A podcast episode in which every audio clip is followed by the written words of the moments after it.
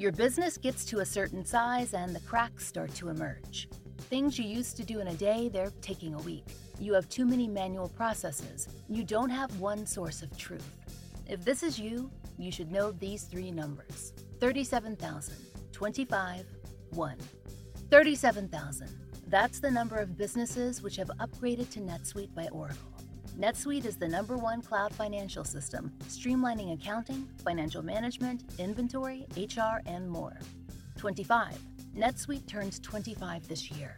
That's 25 years of helping businesses do more with less, close their books in days, not weeks, and drive down costs. 1. Because your business is one of a kind. So you get a customized solution for all of your KPIs, key performance indicators, and one efficient system with one source of truth. Manage risk, get reliable forecast, and improve margins. Everything you need to grow, all in one place. Having all of your business's information in one place is a powerful thing because it allows you to make better decisions, which is why NetSuite's unprecedented offer to make this possible is something to take advantage of. Don't wait. Right now, download NetSuite's popular KPI checklist, designed to give you consistently excellent performance, absolutely free at netsuite.com/strange. That's netsuite.com/strange to get your own KPI checklist netsuite.com slash strange. If you love one strange thing and you're looking for another podcast to binge, let us tell you about Strange and Unexplained with Daisy Egan. Do you believe in ghosts? How about Bigfoot? Do you think it's strange and fascinating that a four year old in Oklahoma could look at a black and white picture of a man from the 1930s and say, that was me before, and then provide actual verifiable details of the man's life? If so, Strange and Unexplained with Daisy Egan is about to be your favorite podcast. Daisy is a Tony Award winning actor, writer, and true crime fanatic, but she's also a skeptic. Each week, she looks at real stories of hauntings, disappearances, UFO encounters, the Bermuda Triangle, near death experiences, and anything else that feels just beyond what we can easily make sense of. She is your guide into the inexplicable details of these stories. But she's also like, show me the receipts. So if you want to dive into the unexplained, check out Strange and Unexplained with Daisy Egan. Find Strange and Unexplained with Daisy Egan wherever you get your podcasts.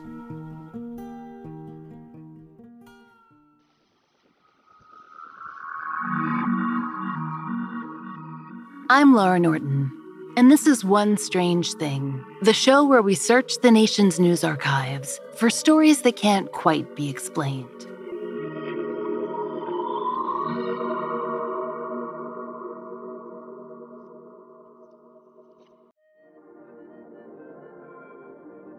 It's been well established that nursery rhymes and songs, London Bridge, Ring Around the Rosie, that kind of thing, likely have some truly terrible origins, like bubonic plagues, and weirdly, complaints about various taxation systems. Read up on Baa Black Sheep and Jack and Jill if you want to know more.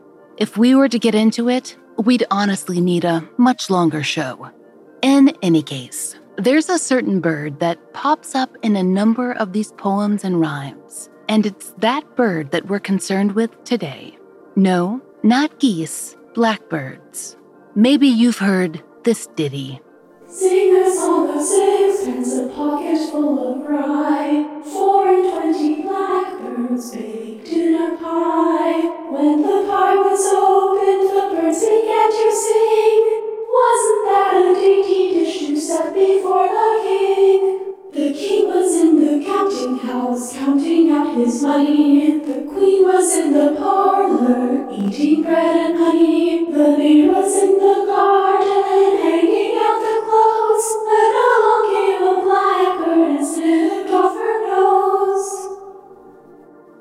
Alleged Henry VIII subplot here that could keep you busy for at least 15 minutes, but it's that blackbird that catches our attention. Not a crow, not a raven, nothing that portends doom. Not usually, anyway. That nose snipping bird in Sing a Song of Sixpence was probably a Eurasian blackbird, but here in the US, others are more common. Several very confident bird watching websites tell us there are at least 16 types, depending on how pedantic you're being.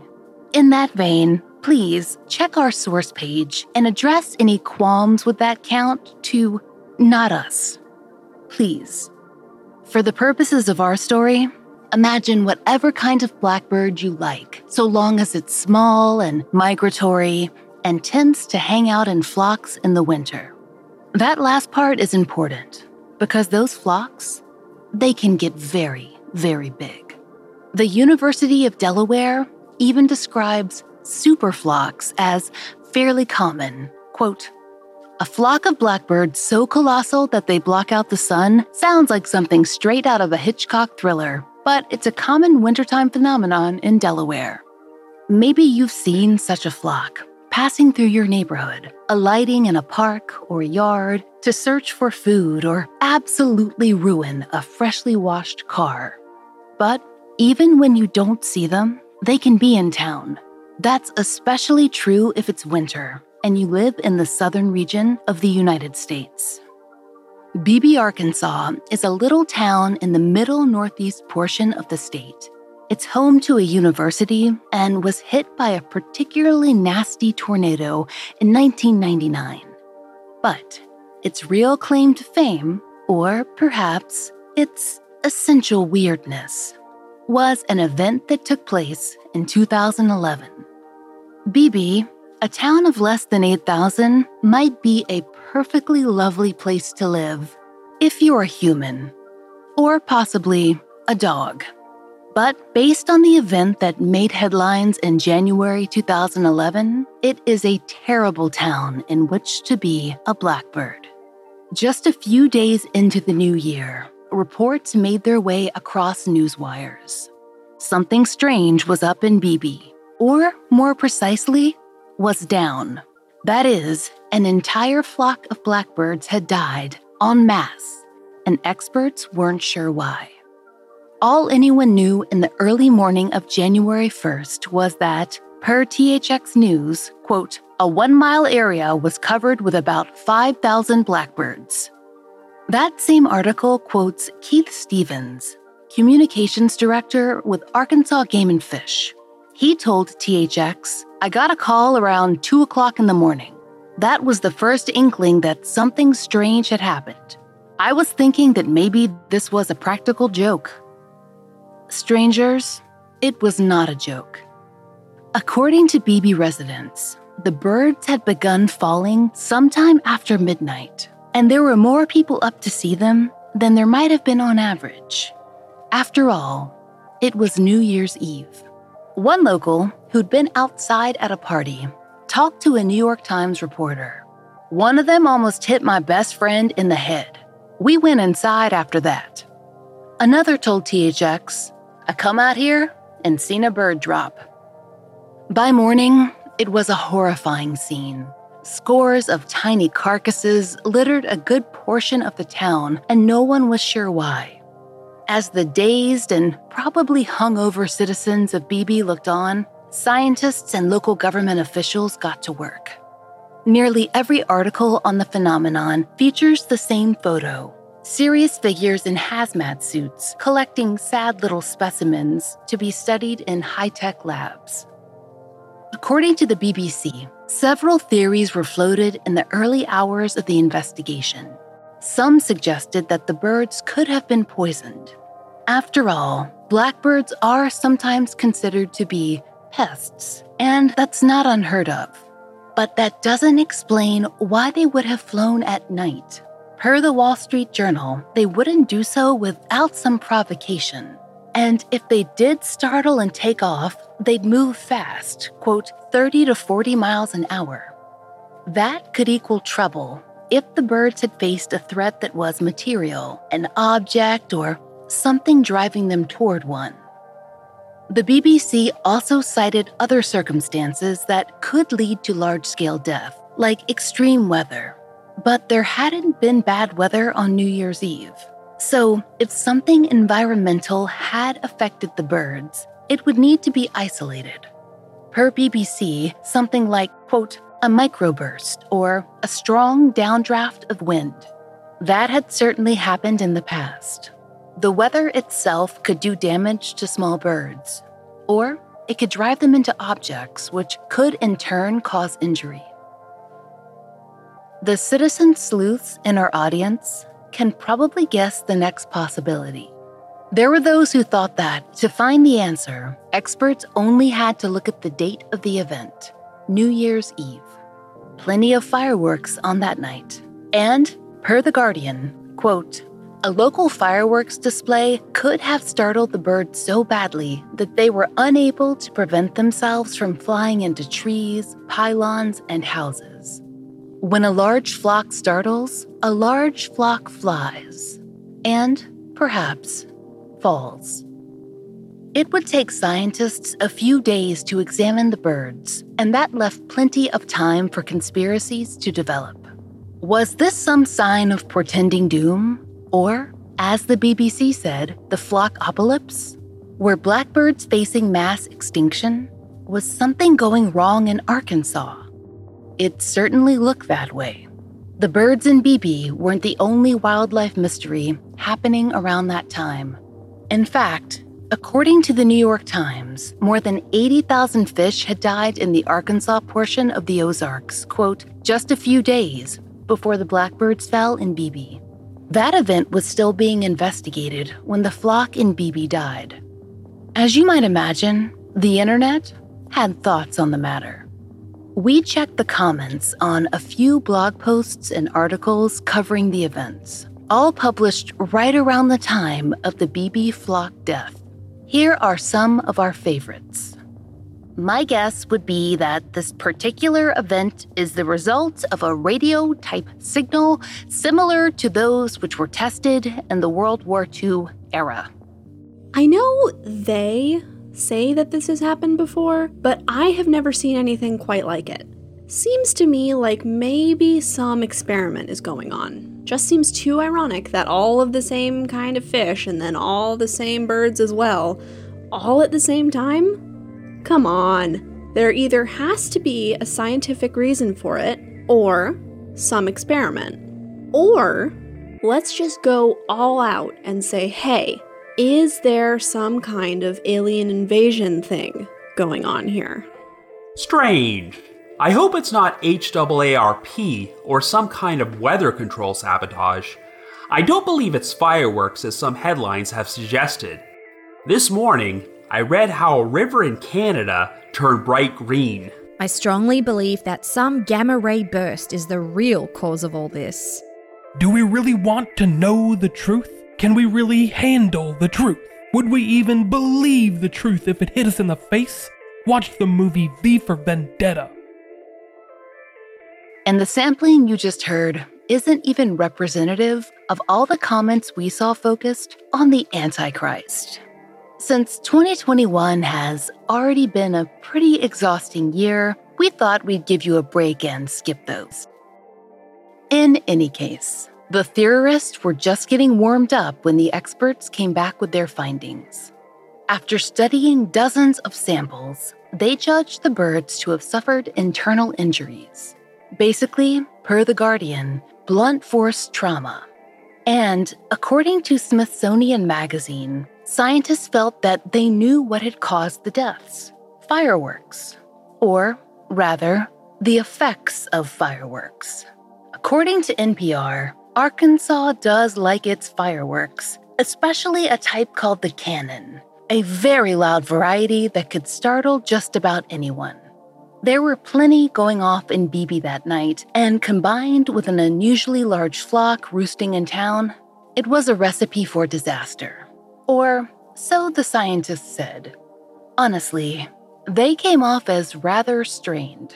Apparently, they've been fielding a lot of calls from a lot of people who had their own theories on what might have happened to the blackbirds. But the testiest quote of all came from the Smithsonian's own curator, Gary Graves, who was a major source for the article. He said that he thought fireworks were the answer all along. People have sent me some very strange stories and links. It's just preposterous the fantastic things people believe. What astounds me as a scientist is that people want to find some kind of extraordinary cause for the most mundane things. Oftentimes, the simplest explanation is the correct one, and if you can't disprove the simplest explanation, there is no need to go to a more extraordinary one. The Blackbird fireworks theory seemed borne out the next year when another flock of blackbirds died in Beebe on December 31st. According to ABC News, this time, it was about a 100 birds, and experts thought that they'd been startled by fireworks again. And what's worse, they suspected that this time it had been done on purpose. Authorities thought that some cruel prankster had set out to reenact the event. This person or persons had found a roost, likely set off a loud rocket or cannon, and boom, flock apocalypse. According to WMC5 TV, the town's response was to ban fireworks. And as for the fish apocalypse, or maybe the apoc fish, you pick, it was blamed on disease. Since only one variety died, that seemed to make sense. So, it would seem the events of 2011 weren't so mysterious after all. Much flapping and squawking about nothing, you might say. A strange event, sure, but with a simple answer. Except for one strange thing. Hey there, strangers. I want to tell you about a podcast that I think you'll like. It's called The Dead Files from Travel Channel. On The Dead Files, Amy Allen and Steve DiSchiavi investigate paranormal activity haunting real people and homes across the United States. Amy and Steve come from two totally different perspectives when they investigate. Amy is a medium. She sees and speaks to dead people and uses this skill to find out why someone might be haunting a place. Steve is a retired homicide detective. He tackles the case from the other end of the spectrum and uses public records and witness accounts to piece together the history of a haunted location. On every episode, Steve and Amy investigate a different real haunting to help the family struggling with its effects. On one episode in Falconer, New York, a family keeps waking up with scratches and bruises. They also see a shadow figure lurking around their home. They call Amy and Steve to investigate. Amy uses her strength as a medium to understand who the presence is coming from and why it's so angry. Separately, Steve finds out the history of the house from the townspeople and in public records. He finds that several people who lived in this house died, which matches Amy's findings. At the end of the episode, Steve and Amy share their findings and make a recommendation on whether it's safe to stay in the house or time to get out.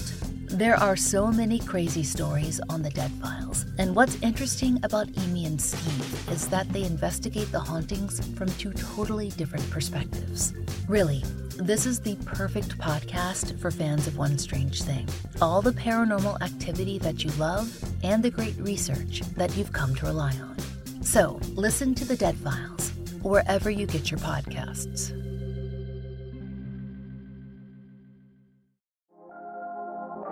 Maybe fireworks were to blame in Arkansas, and that's no mystery, right? But Beebe wasn't the only place where birds fell that day, or week, or month. Actually, if you start counting from New Year's Eve 2010, there are at least 14 recorded events of mass avian death across the globe. More than any other 21st century year that we've managed to find on record. At least seven of those events took place in the United States. There could be more. We don't claim to have a handle on every unexplained event. We leave that to the folks who comment on news articles, as they seem to have a lot of free time. Of the 14 events we noted, Beebe accounts for two the ill fated New Year's Eve blackbirds of 2010 and 2011 that put a damper on two separate town celebrations. Of the remaining seven on our list, there are another two events with viable explanations, and a few with a, well, maybe we know, expert statements floating around, but no, for sure, resolution. According to Reuters, In at least one case, in Tennessee, hundreds of birds were discovered too late for cause of death to be established at all. Of the other events, one actually took place not so far from Arkansas and probably right around the same time as the December 31st, 2010 events in Beebe. The officials are a little sparse on the details. They're sparse on everything, actually, but we do know this. In western Kentucky, a large flock of blackbirds died, and officials weren't able to pin down a cause. Per Fox 19, there were several hundred birds found near the Murray State University campus. Officials had, quote, ruled out poison and disease. They had not ruled out natural factors like the micro weather events that had been considered in Beebe. Based on the reporting, they just weren't sure. And then, further south in Louisiana, there was another flock death. Per ABC, the flock death outside Baton Rouge occurred on Sunday or Monday, so January 2nd or 3rd, not New Year's Eve. In addition, these birds, they were in a more rural area and largely landed on the highway, not a place where they would have encountered fireworks. The scientists who spoke with ABC thought the birds had hit a power line, but again, they felt that there must have been some event that incited the birds to fly into the line at night when they would not have otherwise been in motion. What could it have been? They didn't offer any guesses. These were also blackbirds of various types. Blackbirds should perhaps reconsider flying south for the winter. Then again, the cold climates might not have been much better. Of the unexplained mass bird deaths, three happened on the same day, January 5th, 2011. One of those events took place in the decidedly northern country of Sweden. There, the birds were also black, though of a larger variety. The Swedish flock was one of the most widely reported cases. According to the BBC, there were at least 100 carcasses on a road with both internal and external injuries, though the latter could have come from traffic. The majority of the birds, however, had not been run over, and thus their injuries could not be explained by cars. How they got there, the inciting incident, was unknown. Per the BBC, there had not been any storms or significant fireworks reported. This next case is one of those maybe we have an answer ones. We'll let you decide. According to the HuffPost, in Italy, also on January 5th, turtle doves, from hundreds to thousands, depending on the estimate, fell from the sky like, sorry, quote, Christmas balls. According to a later HuffPost article, scientists eventually decided these birds might have actually died from overeating, which made us feel a little better. Until they pointed out that readers should certainly not worry that, quote, the hundreds of dead birds in Italy were reported after dozens of dead birds were found in Sweden and millions of dead fish in Maryland surfaced alongside similar fish kills in Brazil and New Zealand, among others. An estimated 40,000 dead crabs were also reported to have washed ashore on England's beaches. And that article wasn't even counting Arkansas. No wonder the comment sections on those articles were an absolute mess. So began a year that, as far as we can tell, was among the worst in modern history for birds. Now, dozens of experts pointed out in 2011 and have kept pointing out each time birds die en masse that these events are not as rare as we might imagine. Flocks have crashed into the Empire State Building, or been caught up in storms, or startled by all sorts of human made noise. But no matter what they tell us, there's something just, well, essentially and fundamentally weird about birds falling from the sky by the dozens or hundreds or thousands. And when it's similar birds in similar circumstances in a short time frame, well, if we think about that for too long, we'll be the ones leaving the comments on articles about 5G and microwaves and whether TikTok is affecting the quality of the soil. And if something is causing the birds' deaths, is it the moon, solar flares, our own terrible loans taken out on the planet coming due with interest? It's so easy to see patterns, especially when there's no clear answer. No wonder people begin connecting dots, whether or not the lines actually meet. And as for the residents of Beebe, Arkansas, plenty of folks there are committed to the mystery, even though experts insist that the event, or rather, those events, if you count the smaller 2012 bird deaths, have been explained and should be filed under solved. Still, residents have adopted blackbirds as well mascots. Per THX News, the local road race was even named for Beebe's strangest claim to fame the Fallen Blackbird 5K.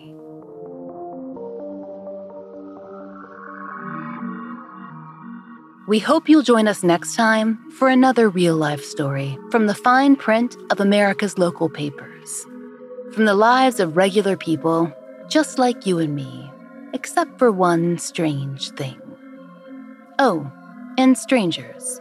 One Strange Thing is an entirely independent production. To support the show and hear more of the entirely true and enticingly peculiar, join us over on Patreon.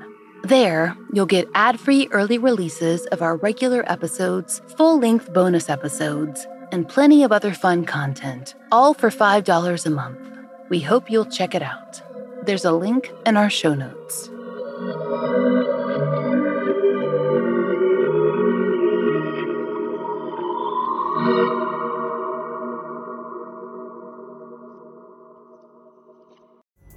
Pulling up to Mickey D's just for drinks? Oh, yeah, that's me. Nothing extra, just perfection and a straw.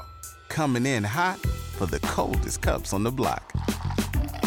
Because there are drinks, then there are drinks from McDonald's. Mix things up with any size lemonade or sweet tea for $1.49. Perfect with our classic fries. Price and participation may vary, cannot be combined with any other offer. Ba da ba ba ba.